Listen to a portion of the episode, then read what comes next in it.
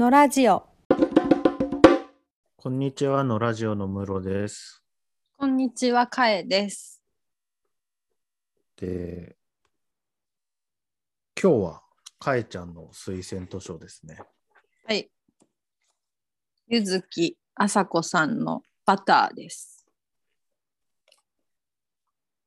ね。じゃあ、前回と同じように、ゆずきあさこさんのこの扉のうん来歴を読みますね。はい。えー1981年、昭和56年、東京と生まれ、2008年、平成20年、Forget Me, Not Blue で、オール読み物新人賞でいいのかな？を受賞し、10年に同作を含む終点のあの子でデビュー。15年にナイルパーチの女子会で山本周五郎賞を受賞。他に、他の作品に、私にふさらふさわしいホテル、ランチのアッコちゃん、伊藤くん A2E、本屋さんのダイアナ、バター、マジカルグランマなどがあるうんうんうんです。僕はこのい柚木あさこさん初めてですね。私もこれが一番最初に読んだやつです、柚木あさこさん。もう一個別のやつはその後に読みましたけど、柚木あさこさんと出会ったのはこのバターでした。どこで見つけたんですか？柚木あさこさなんか、えっとね、雑誌で、雑誌でおすすめに載ってて、ん。読もうと思ってメモしてたのをずっと忘れてて、うん。うん。はっと思い出して、探して読んだんですよね。うんうん全然ない、あ、まあ内容、こう、軽く触れてあったそのあらすじは読んでたけど、うん。うん。こんな感じの話だとは思わなかったけど、面白かった。うん。これはかなり重要図書になりました、私の中で。この本は結構しっかりストーリーがあるね。あの星の子と違って。そうですね。これはストーリーがありますね。うん、あれ、すあらすじやる？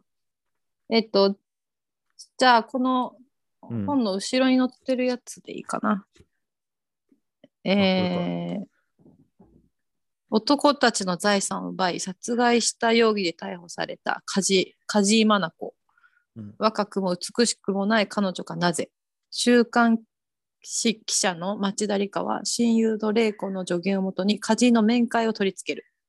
フェミニストとマーガリンを嫌悪する梶井は理香にあることを命じる。その日以来欲望に忠実な梶井の言動に触れるたび理香の内面も外見も変貌し玲子や恋人の誠らの運命をも変えていく。ざっくり。これ、あれだよね。岸間早苗事件を元にしてるんだよね。そうですねうん。岸間早苗事件、なんかリスナーの方、これ覚えてるらっしゃらない方もいるかもしれないけど、うんうんあの岸間早苗っていう確かに当時若くもその絶世の美人っていう感じでもない女の人っていうのが、あの結構たくさんなんか9人ぐらいうんうんうんうん男の人を殺害して、その財産を奪ったんじゃないかと。でどうやって殺害したかっていうと、えっと、結婚相談所とかで出会ったうんうん。男の人とかと結婚を前提に付き合って、うん。でその結婚を前提に付き合いながらその人たちをあの殺害していくっていうタイプのうんうん。その殺人をやってたんじゃないかって言われてるんだようんね。うんうんうんうん。一応あれって判決出たのかな？ちょっとその事件調べようと思って調べてなかった。どうだったかな？ね、確かね死刑判決が出て死刑囚なんじゃないかなあ、。そうか。うん。ちょっと、正確か、その情報が正確かどうかは、ちょっと見てみよう。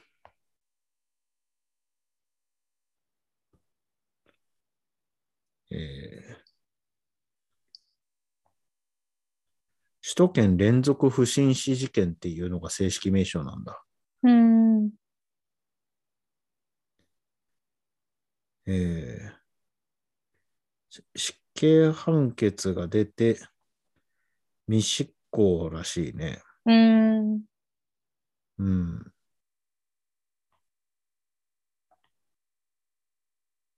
で上告審。うん上告審もやって、上告は棄却されてて、うん。えー決審してる。うーん。うん。私はゆずきさんの何かそれについての、うんあれを読んだり聞いたりしたわけじゃないので想像ですけどうん。私が思うにその木島さんの事件のうん。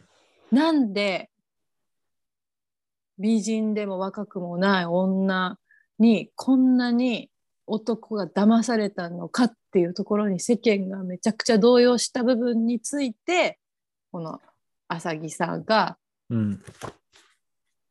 テーマにしたんだと思うんですよね。だろうね。うん、この、かえちゃんは知ってると思うけど、僕の母は、僕の視点から見ると結構ラディカルなフェミニストで、うん、母もね、この岸間さなえ、岸間、ん？かなえか、岸間かなえの事件、結構注目してたんだよね。うん、フェミニストは結構注目の事件だったみたいで、うん、で、このバターの参考文献に上がってるうん、北原みのりっていう、この人、うん。あの、フェミニスト系の論客だけど、あうん、の、うん、あ、うん、なんか知ってるこの人。うん、毒婦っていううんうん。本を出してて、うん、これ母が当時読んでた、そういえば。僕、ん。なんか、僕は読んでないけど、うん、うん。で、上野千鶴子、信田小夜子、北原みのりっていう日本の名だたるフェミニストたちが、うん、編著で出してる毒婦たちっていう本もあって、うんうん、それも参考文献に上がってるもんね。うんそのだからかえちゃんが指摘した点っていうのが当時からすごくフェミニズム系の界隈で議論されてたっていうことだと思うんだけど。うんうんうんうん。うんうんうん。うんうんその、なんていうのかな。僕はフェミニズム、フェミニズムの視点視線に対する感度が多分高い方だと思うんだよね。うんあのどう高いかっていうのはあの僕がすごく、その男女差別に対してモラル的に厳しいとかそのモラル的に、う振る舞っているとかっていうことを言いたいわけじゃないんだけどうんあの僕があの迂闊な振る舞いをすると母に怒られるので、うん。怒られないように気をつけようと僕は常に思ってるわけよ。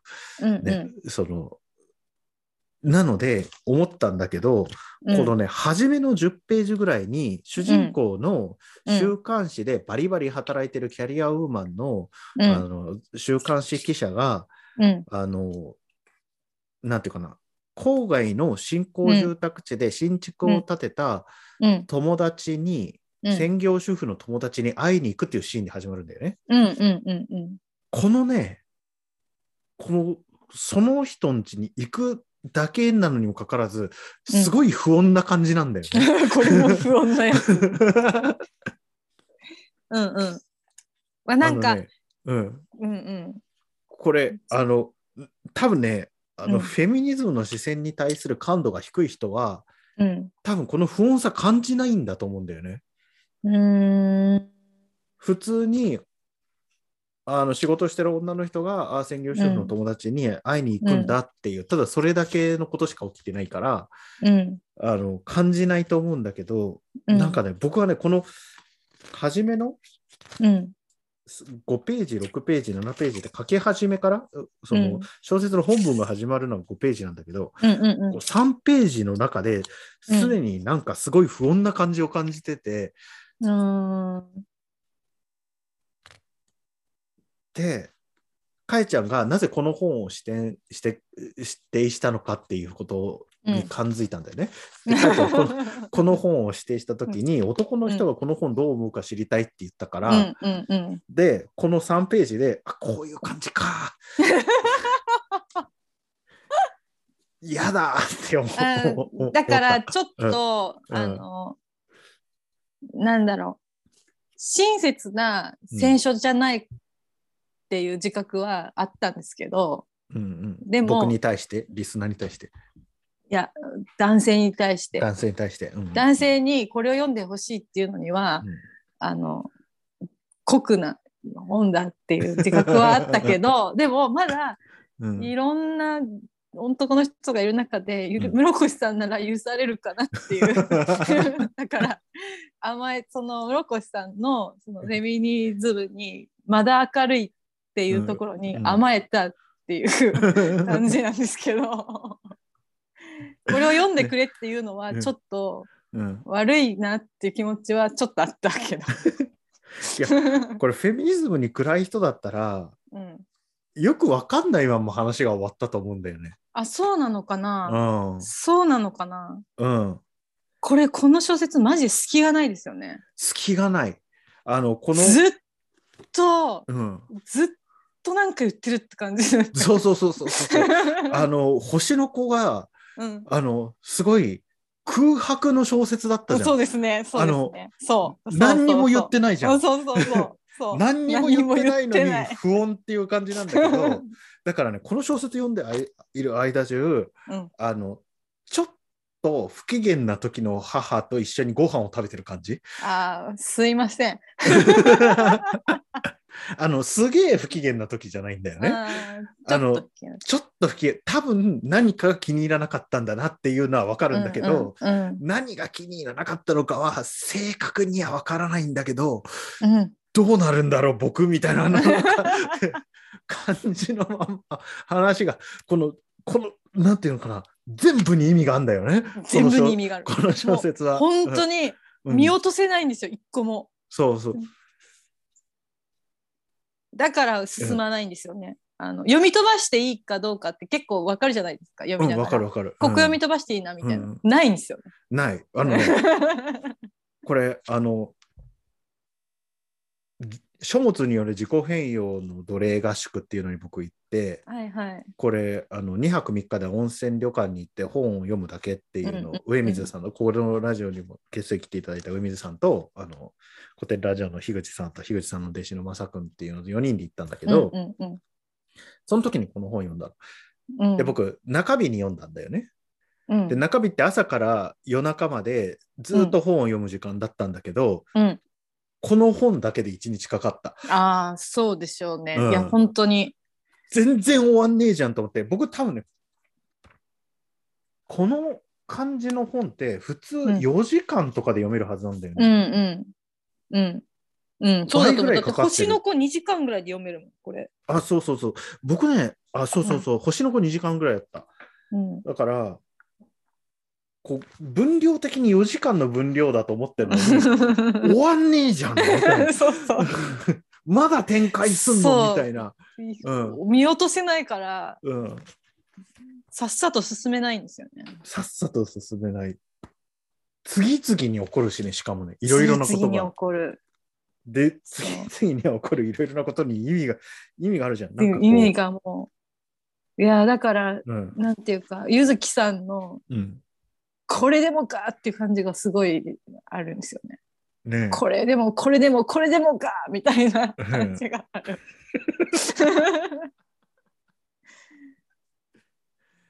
えそれだけやっても、うん。多分、うん。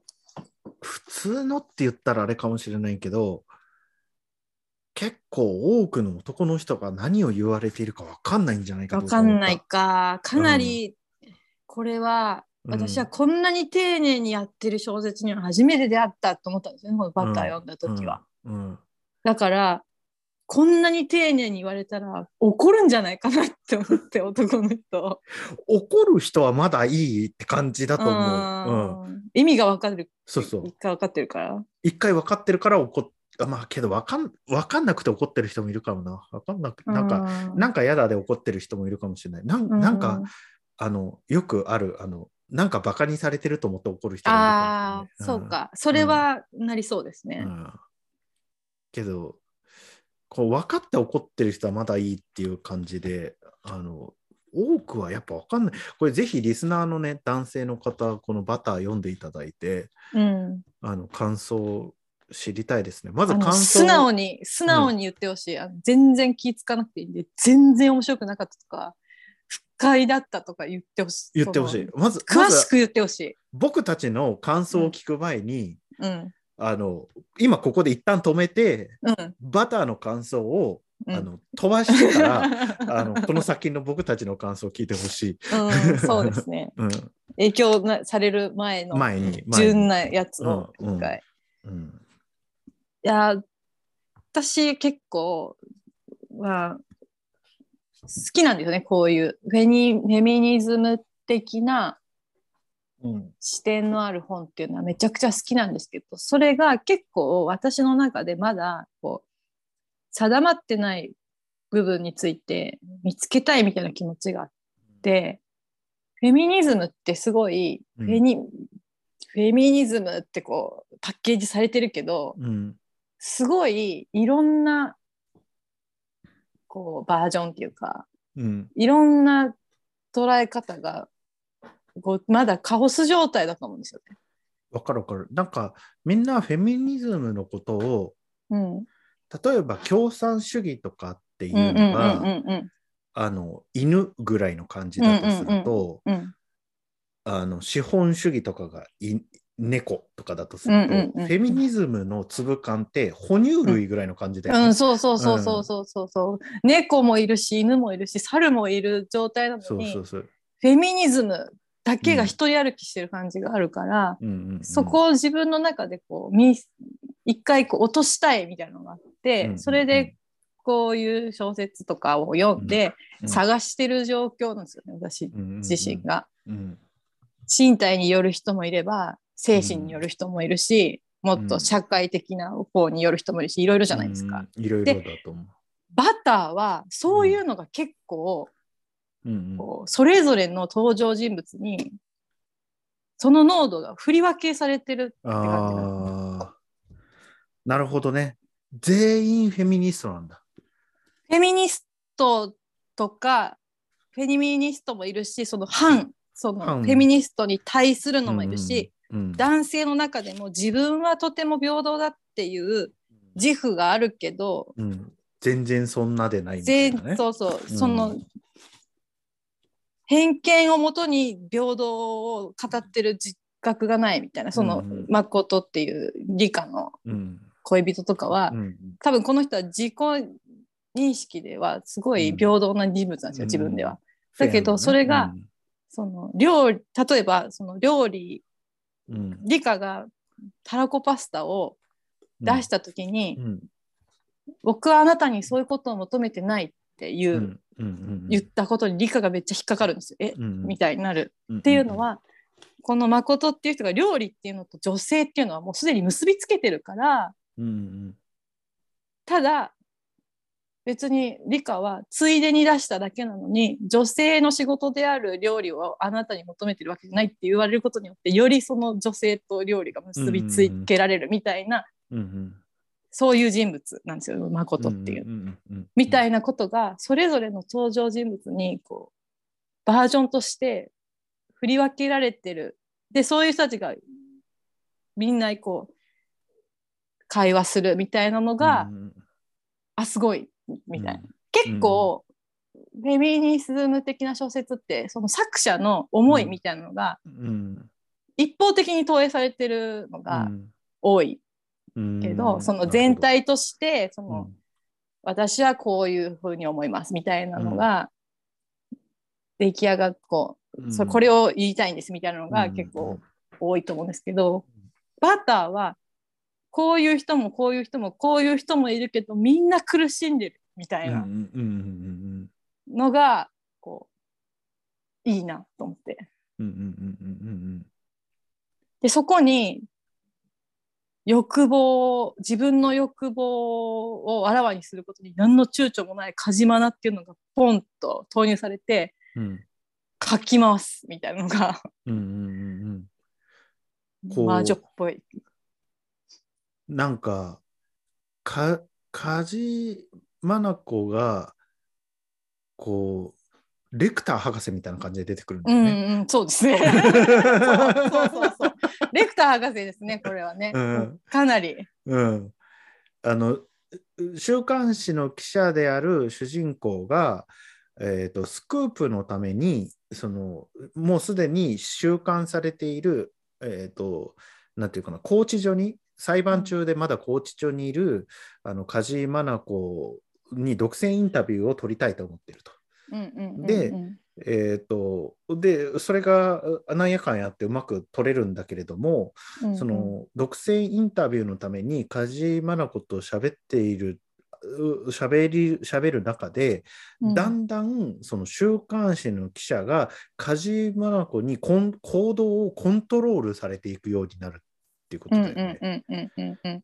で梶井真奈子しかもその週刊誌の記者である、えっと理科のうん友達の玲子のうん。行動まで梶,、梶真奈がコントロールするようになるっていううんうんうん。悪夢のような小説なんだよね。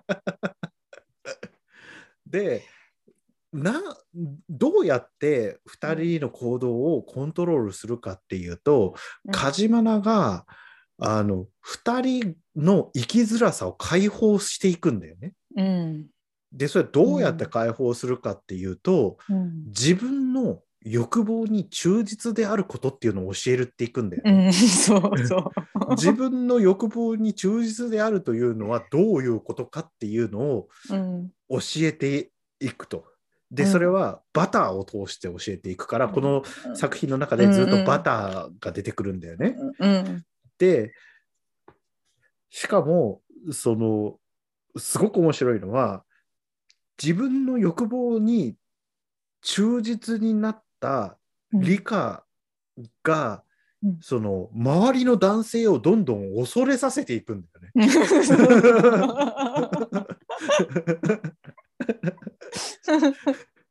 でその理科が欲望に忠実になったことによって周りの男性が理科を恐れるようになり、全員の挙動がおかしくなっていくっていう。ホラー小説みたいなうん。ことが起きるんだよね。うん。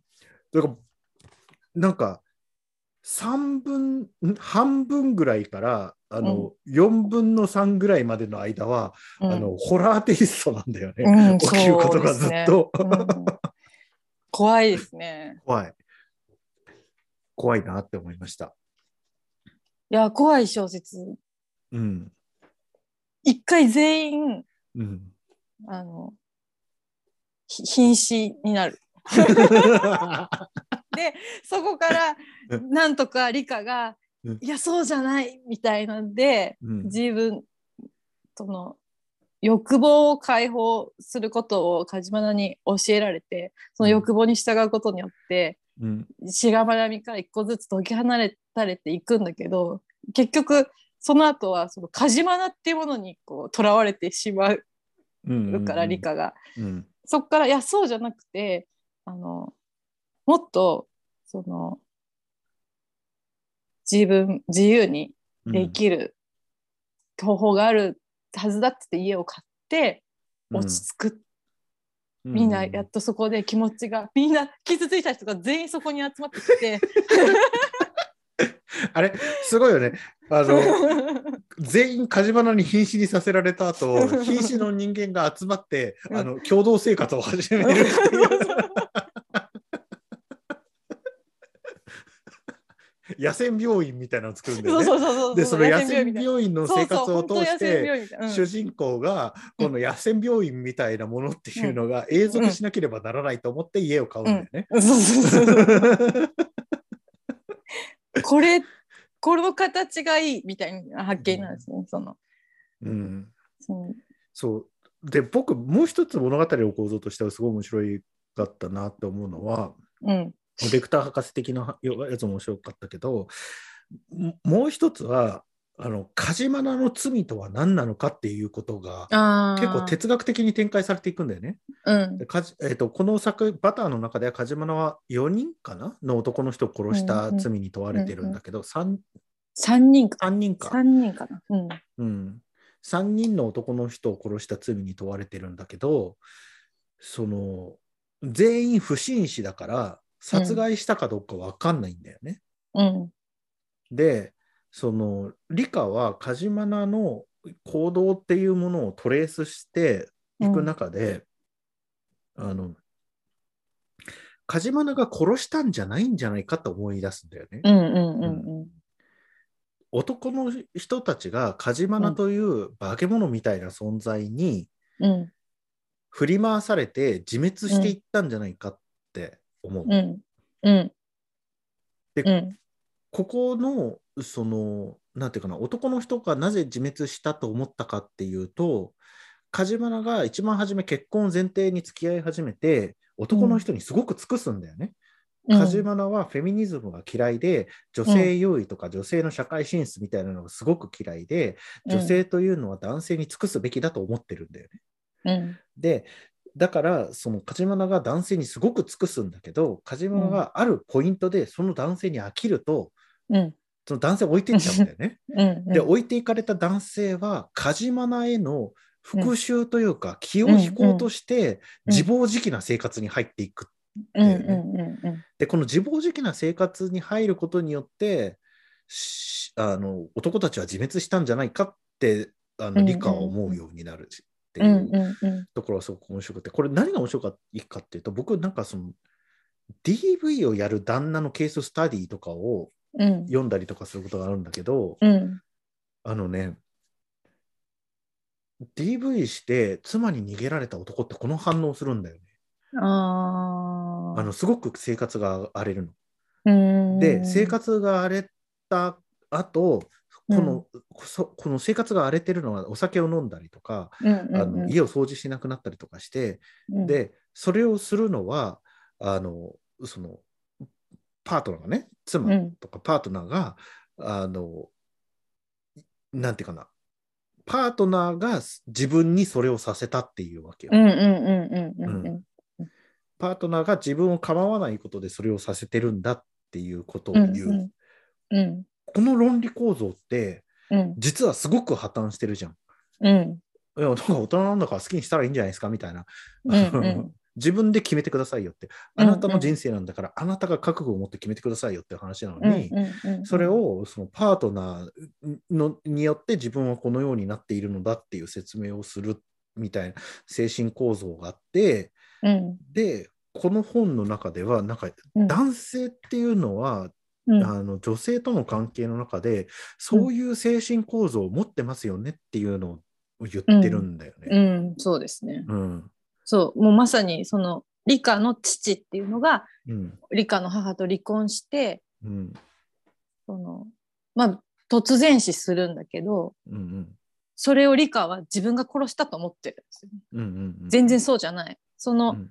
たまたまちなんか本当は行くはずだった日に自分の都合で父の家に行かなかったその日にお父さんが倒れたからうん。私がお父さんよりも他のことを優先したからお父さんが死んだと思ってる。うんうんでもお父さんはその今の話みたいな感じで離婚して自暴自棄みたいなうん。生活が荒れてて、自分が助けないとっていう気持ちも理科にあってうん。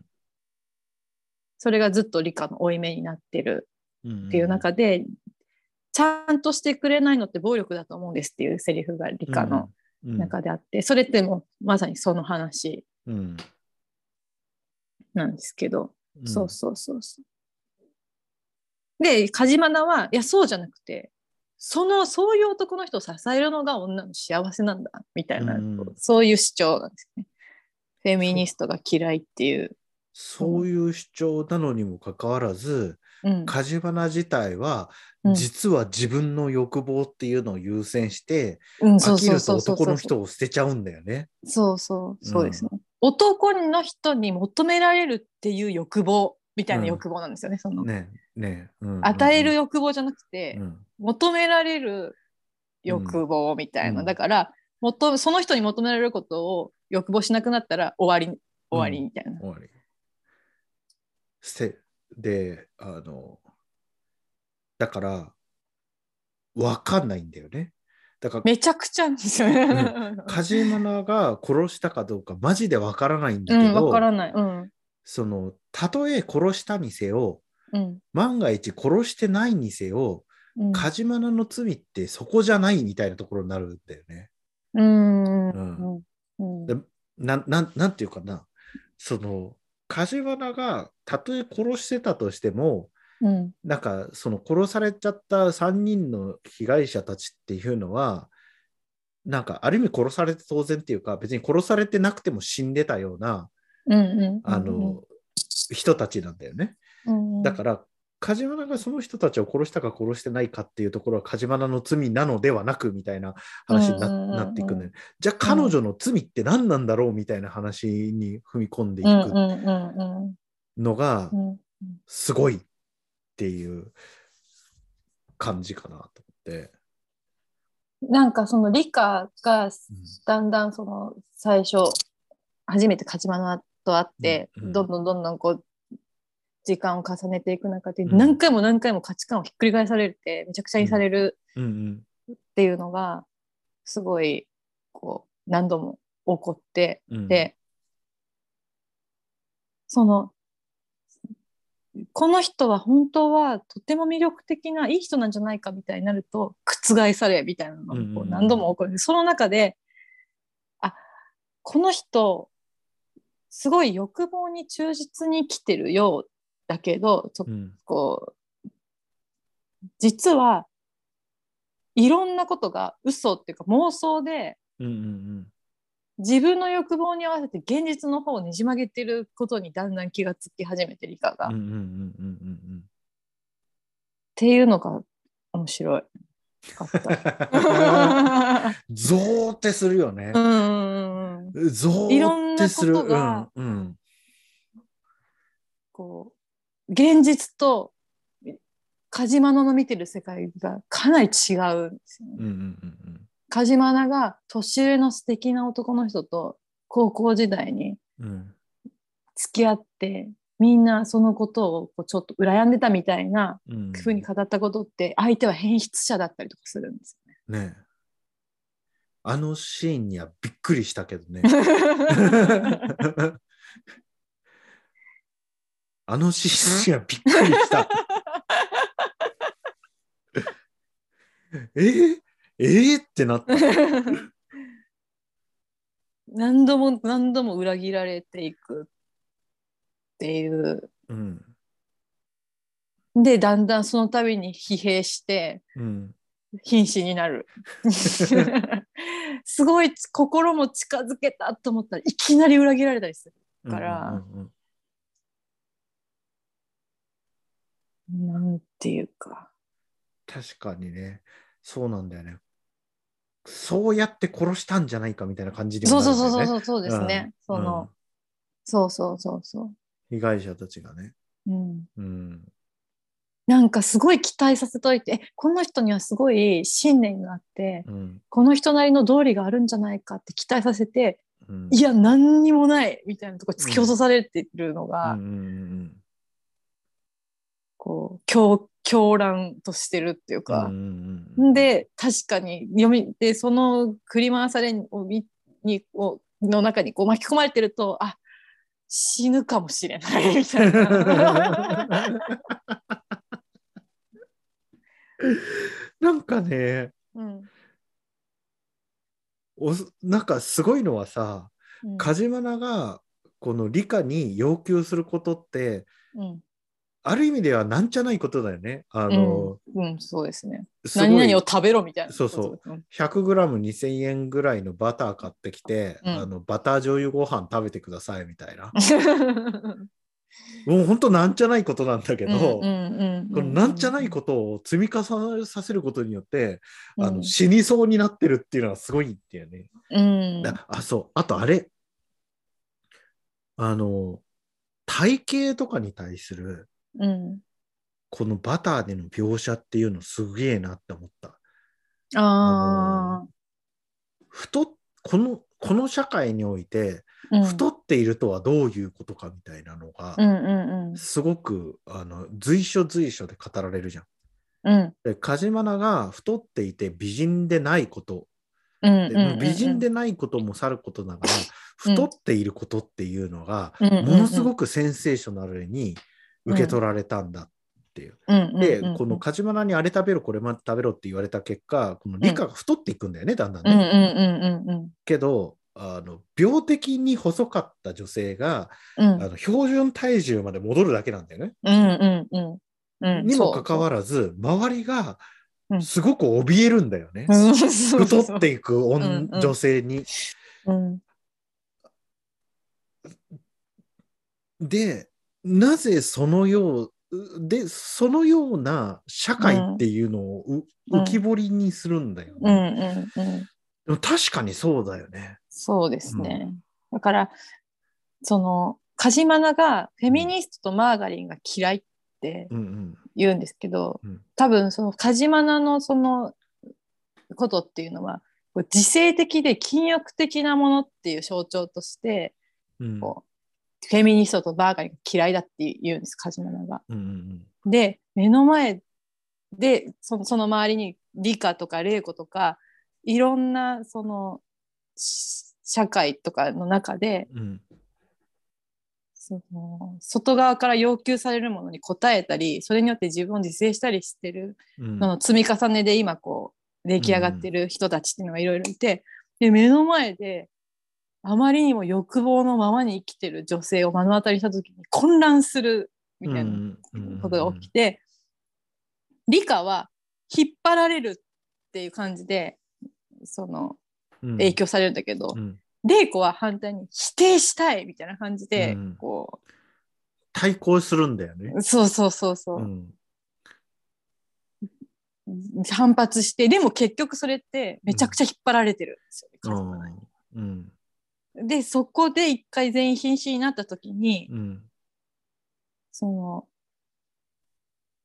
自分を解き放つっていうのは本質的には何なのかみたいなことうん。をこうみんなが考えた、うん。欲望のままに振る舞うカジマナのように生きることが本当に自由なのかみたいな時に、でも現実を妄想の方に引っ張り込むカジマナみたいなのが結局最後に浮き彫りになった時に、いやそうこれは本当のうん。自由じゃない。うんっていうふうになって、そこからじゃあどうするってなった時の、まあ、理科の答えがあのシェアこううん。あの野戦病院みたいな やつ。うんここでその自暴自棄になる男の人っていうのを作らないでいられるしうん。そう女の人でもうん。疲れたら帰ってきて休むっていう場所、うんこれがあればそれぞれが自虐的にその自制的なこう状況から苦しむみたいなのを回避できるんじゃないかみたいなのにたどり着くみたいなのがそうだよね。面白い。だから、ある意味で、カジマナっていうのは相当エクストリームなフェミニストなんだよね。うん、そうそうそうそうそうそうそうそうそうそう。社会がうん、規定してくる女性像すべてを否定して、うん、あの真に自由な女性として振る舞うみたいな、人物として現れるんだけれども、うん、うん、そのなんていうかなそれが女性であろうと男性であろうとこうなんていうか誰であろうとこう、うん。し自由に振る舞い続けるっていうことは結局自由にはなれない。現実の方をねじ曲げたり、うん。誰かを傷つけるという結果にならざるを得ない。うん。だからそれに巻き込まれて3人も死んでるうん、うん、う話になるよね。で、あのじゃあ現実と折り合いながら自由になるためにはどうするかっていうと、うん、その緩やかな連帯をも持てばいいんだろうっていうのがそのさっきのそのシェアハウスとか野戦病院みたいな話になっていくんだよね。こう誰かが弱った時に周りが助け合うっていう状況を作れば、うん、あの現実と折り合いながらそれでも自分として生きていけるとで、うんうん。その緩やかな連帯っていうのはこの夫婦とか、うんあの家族みたいな、うん。この社会的要請に基づかなくてもうんう別に自分たちで自由にその辺は決定すりゃいいじゃんみたいな。んうん。うん。その中でもこうう動きっていうかその固定した何人じゃなくてその中でこう入ったり出たりもね、ありつつできるように。みたいな。うん、だからそれは確かにそうなんだよね。んなぜかっていうと、うんこの今の社会ではその夫婦なり家族なりにならないと、うんそのまるで罰かのようにうんそのようにならなかった人たちには安息の場が与えられないっていう社会になってるっていう話なんだよね。なで、ので、えー、とけどそれって別に思い込みだから別にないんだったら作りゃいいじゃんっていう話になって終うんわる。うんうんっていううん。うんだから終わりは結構うん。穏やか。うん間はすごい過激ですけど。そうなんかうん。私は結構このそのフェミニストとか関係なくいきなり突き落とされたりするの結構快感なんですよ、あー小説読んでて。なるほどね。うんもうちょっと期待してだんだん登ってきたのに、うん。全部なしにされたりとかするの結構。僕はね全然読まないタイプの小説だったね。あそうですか。うん、あのまあフェミニスティックな視点っていうのよりうん。あんまり多分こういうジェットコースター式の本読まないかったあ読んでこなかったかも僕。あそうかな。まあこん確かにそう言われたらこんな本ばっかり読んでるわけじゃないけどうん。好きですね。うん、なんか僕はほらあの落ち葉が落ちてくるのを見て悲しいみたいな方がああそっかそっ好きだからさ、かそっか。あの こんなすげえすげえ事件が次から次に起こるみたいなのはちょっとあんまりだけど。うん。でもうん。面白かったのは面白い。なんかうん。理科がうん。最初は、あのこびこびでいろいろ梶間なのからその記者としてうん話を聞くためのこびとしてうん。話に従ったりうん。あの言うこと聞いてみたりするんだけどだんだんだんだんそのもう命令かのようにうん。逆らえなくなっていくのが、うんうん。こうそのなんか描写が細かくてなんか。うん。よくできてるよね。た。よくできてる。めっちゃよくできてる。うん、でわかわかんなくなるんだよね。この人がうん。あの、なんていうのかな。この人が分かってる全部分かってる上で光明心としてギリギリのところを攻めてるのか、それとも自制が効かなくなって梶原の虜になってるのか分かんないんね。わかんないわかんない。ううんうんそれがうすごい。だから、でレイレイコうんはそこをすごいうん、こう警戒してるっていうかすごい危機感を持ってるんですよねそこに。けど、玲子が危機感を持ってるのも全然伝わってこないんだよね。この本、基本的にさ、理科の視点で書かれてるじゃん。だからさ、玲子がなんか、なんかこいつ機嫌悪いぞみたいな感じになってて、あのそうですね。それがなぜどう嫌なのかみたいなことがあんまり伝わってこなくて、で、う気づいたら、あの、ななんていうの？こう、カジマナ、カジマナと一緒に暮らしてた変質者の家にひ一人で乗り込んでいくみたいな、うん、わけのわからないことやってて、え、そんなにそんなに、そんなに追い詰められてたの？みたいになる。うん。まあ、玲子自身もその自分の不妊とうん。性性交渉を持ってくれない夫とそれでも続ける不妊治療みたいな間でもうん気が狂ってんだよねう。気が狂ってるね。そうそう その静かに気が狂って多分ねこの冒頭の一番冒頭がね、うんあのこのリカがレイコン家に行くっていうこの冒頭ですでにうんレイコは静かに狂い始めてるんだけど、うん、そうそう。あで後にしてみればね分かんないんだよね。うん梶間に関係なくもう気が狂い始めてたところにうん梶間が最後の一撃を食らわすって感じです。そうそう梶原がねそういうのの嗅覚が鋭いんだよね。鋭い。本当レクター博士みたいにね、うん全部わかっちゃうんだよね。んでそこでもうあもう本格的におかしくなってあのその梶原の、うん。で、あのおかしくなってるのに誰も気づかないんだよね。うん、で、誰も気づかなくって、もうやばいことをし始めてから、ようやくみんなびっくりするっていう風になってて。そうそう。うん。玲子っていうのうん。がすごくその自分の状況に対して定義づけをするみたいなタイプの人だと思うんですね。うん。うん。私は今子供を欲しがってる主婦っていうので、こううん。身の回りとかうん。服装とか自分の態度も全部決定してる。自分でこう定義づけをしてるみたいなタイプの自制をする人として描かれてるんだけど、それをぶっ壊されるんですよ梶間に。ね。で化けの皮剥がされるっていうかうん。で、うん。頭がおかしくなってうん。あの変な対抗意識みたいなのから、うん。そういう本変な対抗意識から梶間を否定しに行くんだけど何にもなってないみたいな もうね、気が狂ってるから気がね。狂ってる。冷静な判断になってないんだよね。うんもうめちゃくちゃになって全然本筋と関係ないんだけど、うん、僕がすごく気になったのが、この理科がさ、あんまり食べるものに興味がないってなってるじゃん。うん、けど、食べ物の描写が完璧なんだよね。そうですね。それがすごく気になった。ああ、この人ってこんな風に描写できる人に見えないみたいな。ああ、それは確かにそうですね。その、なんていうかな、多分この柚木あさこさんの、うん、あの、なんていうかな、能力としては玲子に近いと思うんじゃないかなと思うんですよよ。うんうん。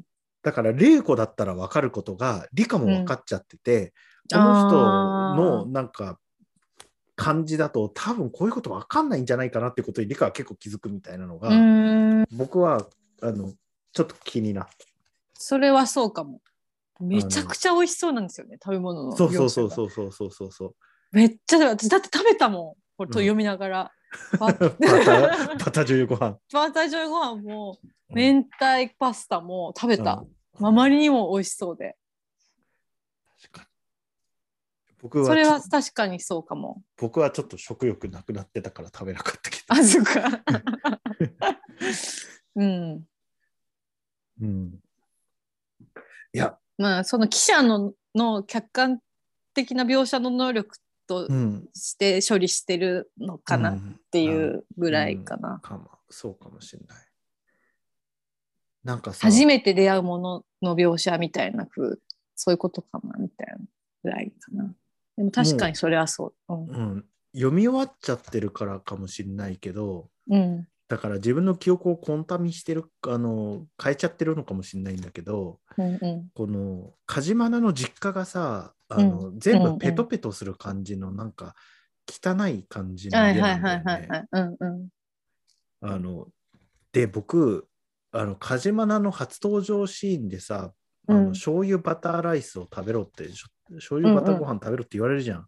うん。なんか、あん時から、なんか、うん。梶間の提示するご飯が全部、うん。ペトペトする感じがして嫌だったんだよね。あー。あー、うん。なんか、この人、ペトペトするみたいな。あの、うん。その汚い家みたいな感じがする。汚い家のさ、なんかビニールの、その、机のカバーとかさ、うんテーブルカバーとかってさう、んなんかこう、やっぱ触ったらなんかこう、ほこりなのか油なのか、なんかこう、ペタペタするみたいなのあるじゃん。うんあれの感じがなんかこの、梶原の登場シーンすごいするってずっと思って。で、なんか実家の描写が出た時に、うんそうだよねって思ったんだよね。ううん。こういう家で育った人の感じするって思ったの、僕は。う。だから、なんか、梶間の言ってくるものを食べたいっていう気持ちあんまなかった。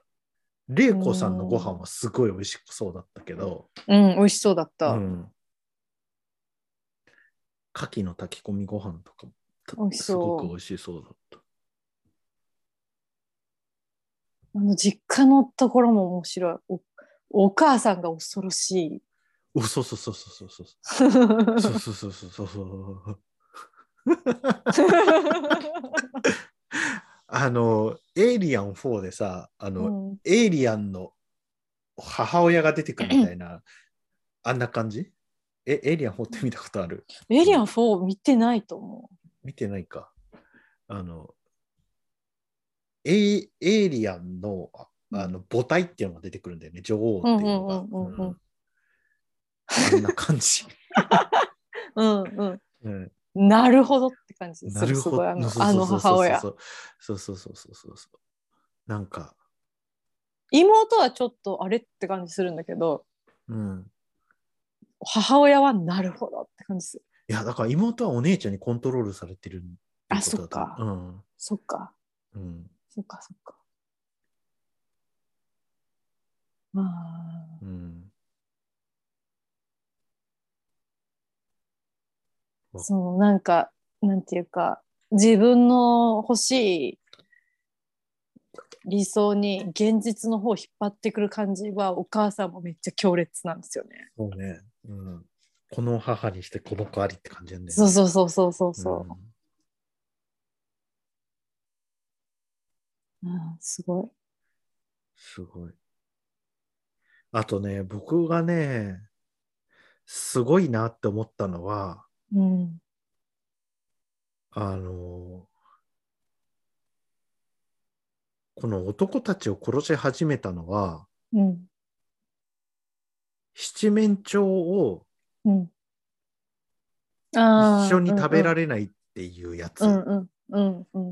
なんか、この梶原が料理教室に通ってんだよね。うんうんうん。で、料理教室は、なんかすごい一回何万円もするような高い料理教室で、うんあの勇敢マダムばっかりが集まってるすごくいい料理教室に行ってるんだよね。うんうんでだからそんなあの手慰みでやってる人ばっかりだから、うんその別にみんなの料理は上達していかないんだけど、うんカジマナはその課題の料理っていうのを必ず家で復習して、うんあのマスターしてくる。うんてたんだよねである日そのクリスマスシーズンだったからその次の課題何にしますかみたいな話になった時に、うんその七面鳥をやろうってうんみんなで盛り上がるんだよね。うんうんで盛り上がってその梶花が切れるんだよね。うんみんななんで切れたか分かんないんだよね。うんうんうんうん、で分かんなくてそれがあの梶花が料理教室に来た最後の日でうん。でその後から男の人が死に始めるんだよね。うんうんうんで理科がうん。あのそれは梶花がそのその七面鳥ってすごく大きいから七面鳥を1羽丸ごと料理しちゃうと、うん。10人分のレシピになっちゃうと。うん。けど梶花はそれそのつ毎回その料理をマスターしてたからそれを料理教室の課題としてされてしまうと、うん。自分に10人も呼べる友達がいないっていうことに絶望したんじゃないかうん分析しててなるほどなって僕すごい思ったんだよね。わかるって思ったんだよね。うんそれはすごいメイクセンスするって思って。で物語の最後は、自分が買った大きめのマンションでうんその七面鳥を作るっていう。儀式的ですよね。で理科がその一緒に梶花に殺されかけた人を10人集めて、その七面鳥を振る舞うっていうシーンで終わるじゃん。うん。すげえな本当。本当に。うん。本当に。なんか神話的すらですらあるうんそうですね。うんいやーそうそう。だから、いつも現実の方を引っ張ってきて、うん妄想で欲望っていうのを叶えてきた、うんそれがたまに叶わないんですよね。うんそういう時にブチギレするんですよね、カジマナが。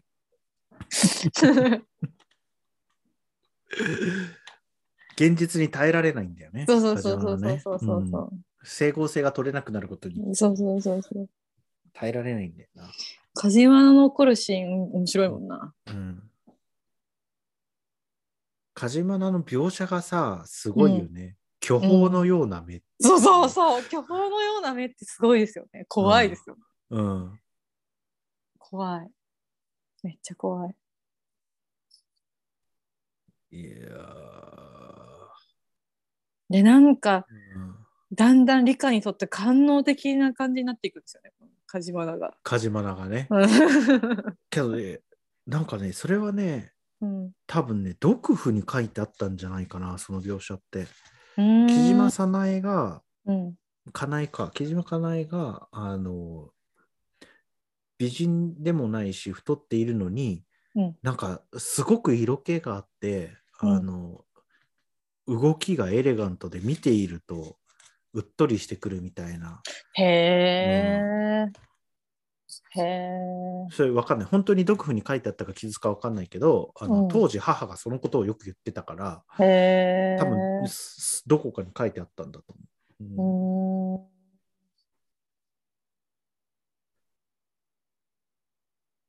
怖い、うん。うん。全体的に、うん。こう、どうしようもないっていう感じだった。うん。あの、ななんていうかな。僕のポジションからすると、うん僕のポジションからものを言うと、うん。多分、この、柚木あさこさんなり、うん理香さんなりや玲子さんに満足してもらえるような人間じゃないんだよね、僕がね、自分がね、すでに。うん。うん。なので、この、こういうところで怒られないようにするためには、うん。よく気をつけてうん。生きていかなきゃいけないなって思って、うん。けど、それを十分にやる自信がないなって、すごく思った。この本を読んで。自分が持ってる偏見とか、うん。自分が持ってる思い込みみたいなものが、うん。なんていうのかな。常にそのチェックを外しながら喋るみたいなことができるだろうかみたいな。例えばそのリカさんが、うん。うん。あのたらこパスタを作って、うんあの恋人に出した時に恋人が、あの君にはそういうことをしさしたくないんだみたいな、うん。その料理を作るのは女性みたいなことであうんの君にするんじゃないんだみたいな、かいちゃんが説明したようなことっうん。うん。て、なんか出ちゃうじゃん。うん。うん。すげえよく考えてないと出るじゃん。うん。うん。うわよかれと思ってるしな。そうそう、本人はね。うん。自分では先進的な男性だと思ってんだよね。うん。うん。そうわうわうわって思う。った。うん。そうですね。この描写はすごい残酷だなと思った。うんここを取り上げるって、うん、すごい酷だなって思ったけど。よくできてるね。うん、よくできてる。で、あの、あ、もう一つよくできてるって思ったのは、あの、理科に情報提供しているあ他者しうんうん。他社のジャーナリストがいるんだよね。うん。篠井さん。うん。うんうん。で、篠井さんは理科を別に性的に欲望してないんだよね。うん。あの、篠井さんはなんか彼の人生でなんやかんやあってうん絶望してるんだよね。うんうこの世に意味がなくなっちゃってるから、ん。うん。なんか余興として若い記者に、んあの、ネタを渡してるんだよね、いろんなそうスそうそうクープを。そうそうそうですね。で、たまったは理科がそれに選ばれてて、スクープのネタを渡されてたんだけど、うん。その、だから別にお互いにお互いのことを性的に欲望していない関係なのに、うん。その、んネタが篠井さんから理科に渡されているっていうことが露見した瞬間、うん、世間がそれを許さないんだよね。ああそうですね、うん。そんなはずない絶対に何かあるはずだみたいになるんだよね。うんうんうんううんうんん。これとかもすげえなって思う。うん、そうですね、うんそうですねうんそうそうそうそうだからなんていうかこう一見うん。分かりにくい部分のその固定概念みたいなものをうん。あらわにしてる感じがうん。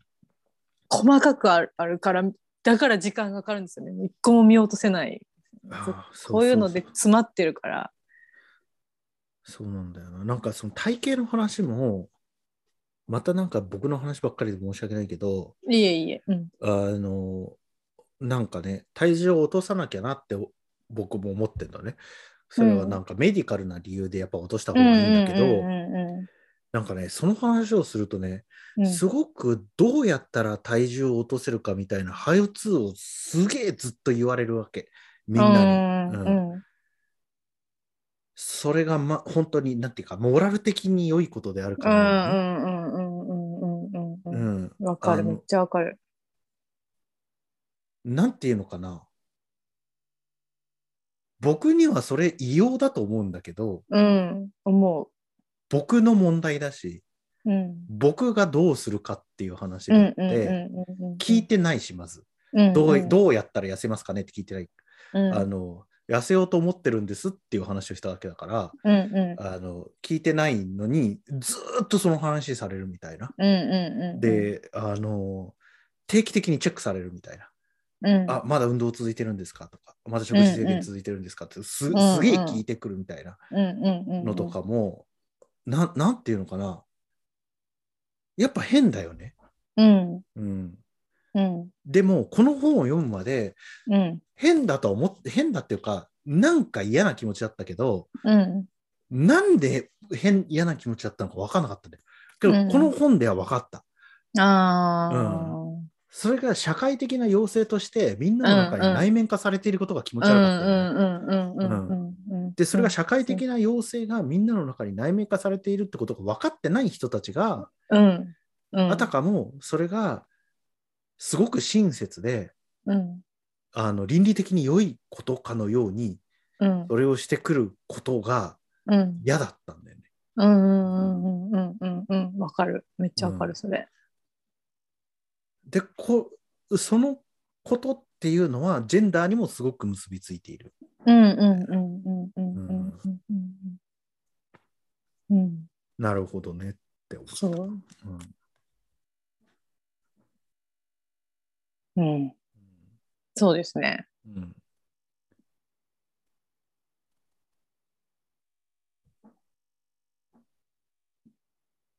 うんうんだから、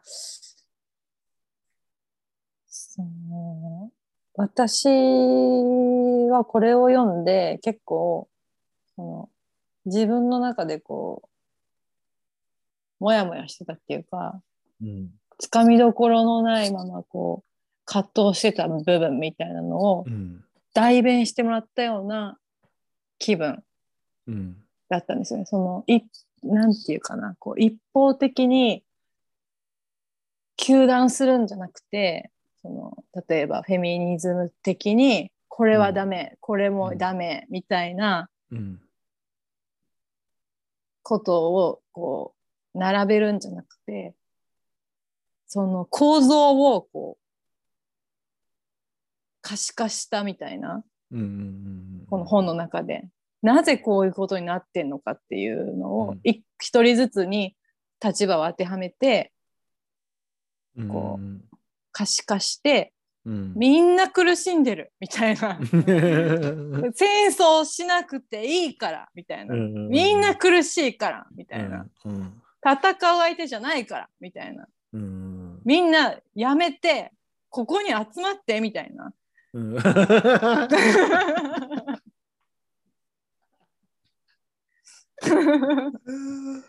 感じにうん。ほっとしたような感覚。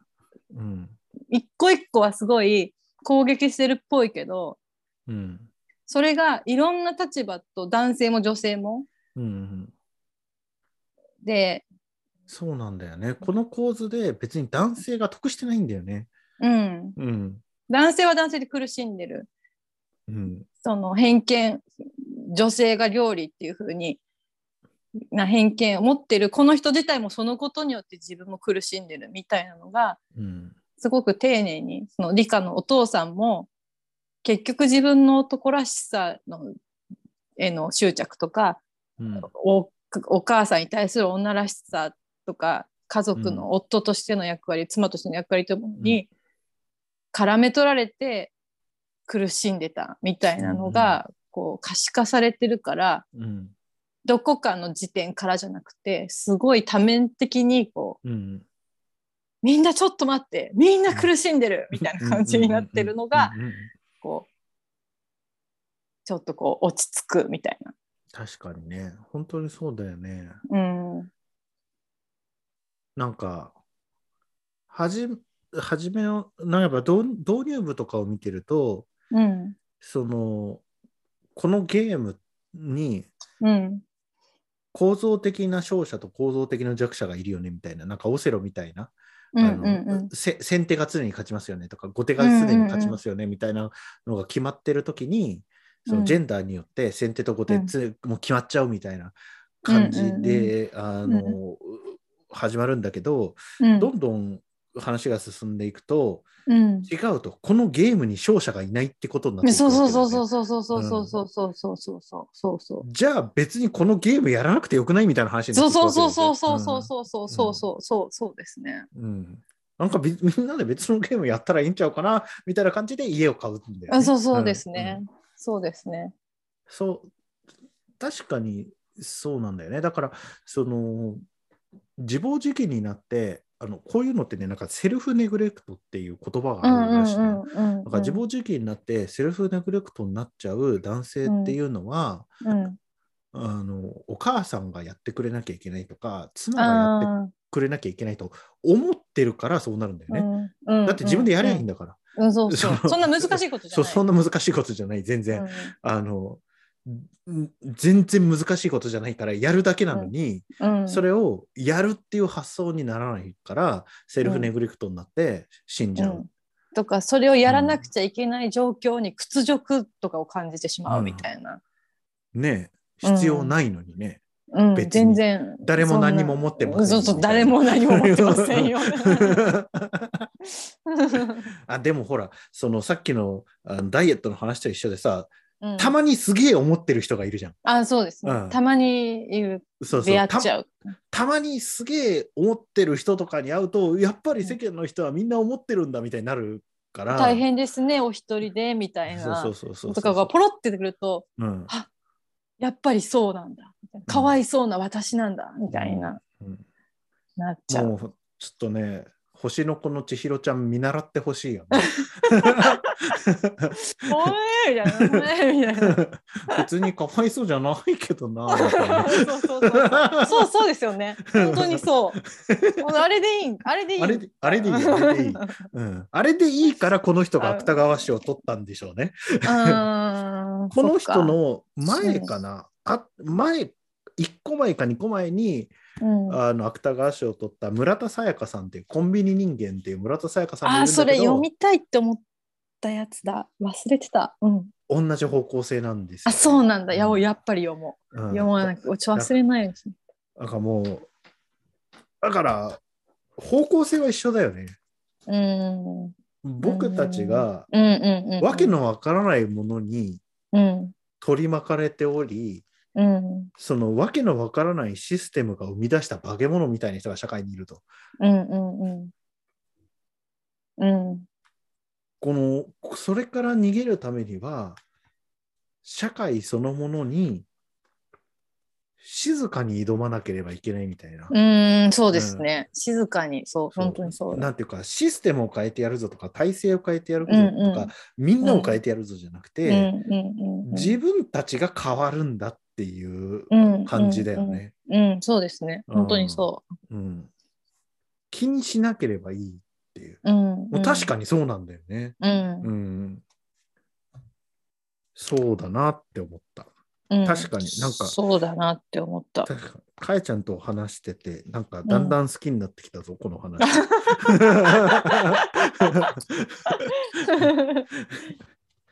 そどんどん食欲がなくなってくる話だったの。うん。うん。その、うん。すごいなんか嫌だった。読んでる時うん。やだうん、やだと、やだろうなって思ってたけど。いいろいろ嫌だった。うん。あの、うん、うん。なんかやっぱ全員嫌だったね。うあのん好きな人が出てこなかった、このお話。うん。なんか、ちゃん、うんちゃんとっていうか、それぞれの人物に短所もきっちりあるんですよね。そうそうそう嫌な部分を出して、出してる。そう。出さされるんだけどね、うん出される。この、あこで、あ、見たく。くない、見たくないもん見せられる感じがある。なんか、梶間の実家の隣の牧場をやってる男の子とかうん。うん、がうんいい、いい感じのやつって感じで。ああ、まあまあ、そうですね。いいすげえ感じのやつ。退屈そうな。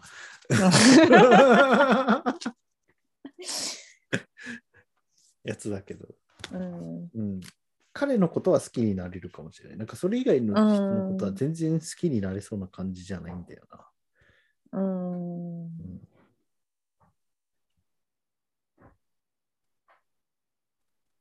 うん、